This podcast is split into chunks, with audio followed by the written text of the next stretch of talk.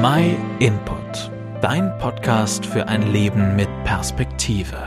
1945 machte der US-Soldat Major Clarence Benjamin eines der wohl eindrucksvollsten Fotos des Zweiten Weltkrieges.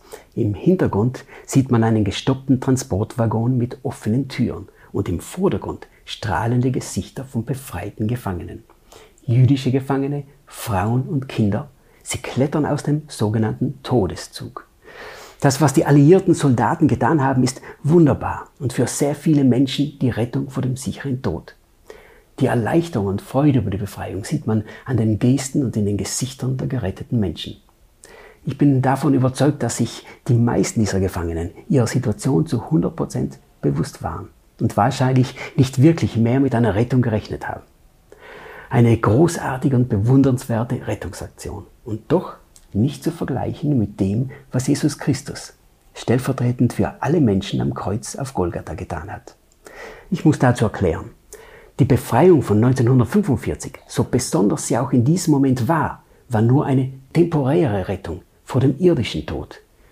Die Rettung, die uns Gott durch seinen Sohn Jesus Christus anbietet, hingegen hat Gültigkeit für alle Ewigkeit.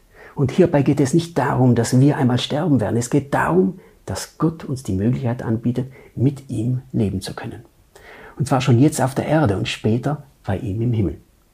König David hat in der Bibel ein Gedicht geschrieben, in welchem er sich an Gott wendet und zu ihm sagt, du zeigst mir den Weg, der zum Leben hinführt. Und wo du bist, hört die Freude nie auf. Aus deiner Hand kommt ewiges Glück. Wenn ich mich in den täglichen Herausforderungen daran erinnere, was Jesus für mich getan hat, da füllt sich auch mein Herz mit Dankbarkeit und Freude. Ich zum Beispiel bin so froh darüber, dass Jesus meinen tödlichen Lebenszug angehalten und ich in den Zug des Lebens umsteigen durfte.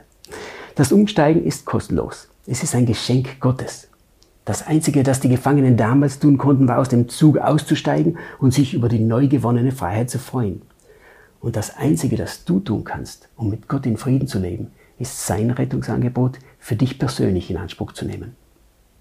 Wenn du Fragen dazu hast, da freuen wir uns sehr, wenn du dich bei uns meldest und wir zusammen in Gottes Wort, der Bibel, nachschauen können, was dort alles über die Rettungsaktion Gottes steht. Vielen Dank, dass du den My Input Podcast gehört hast. Wenn du mehr wissen willst, geh auf unsere Website myinput.it oder folge uns auf YouTube, Facebook und Instagram.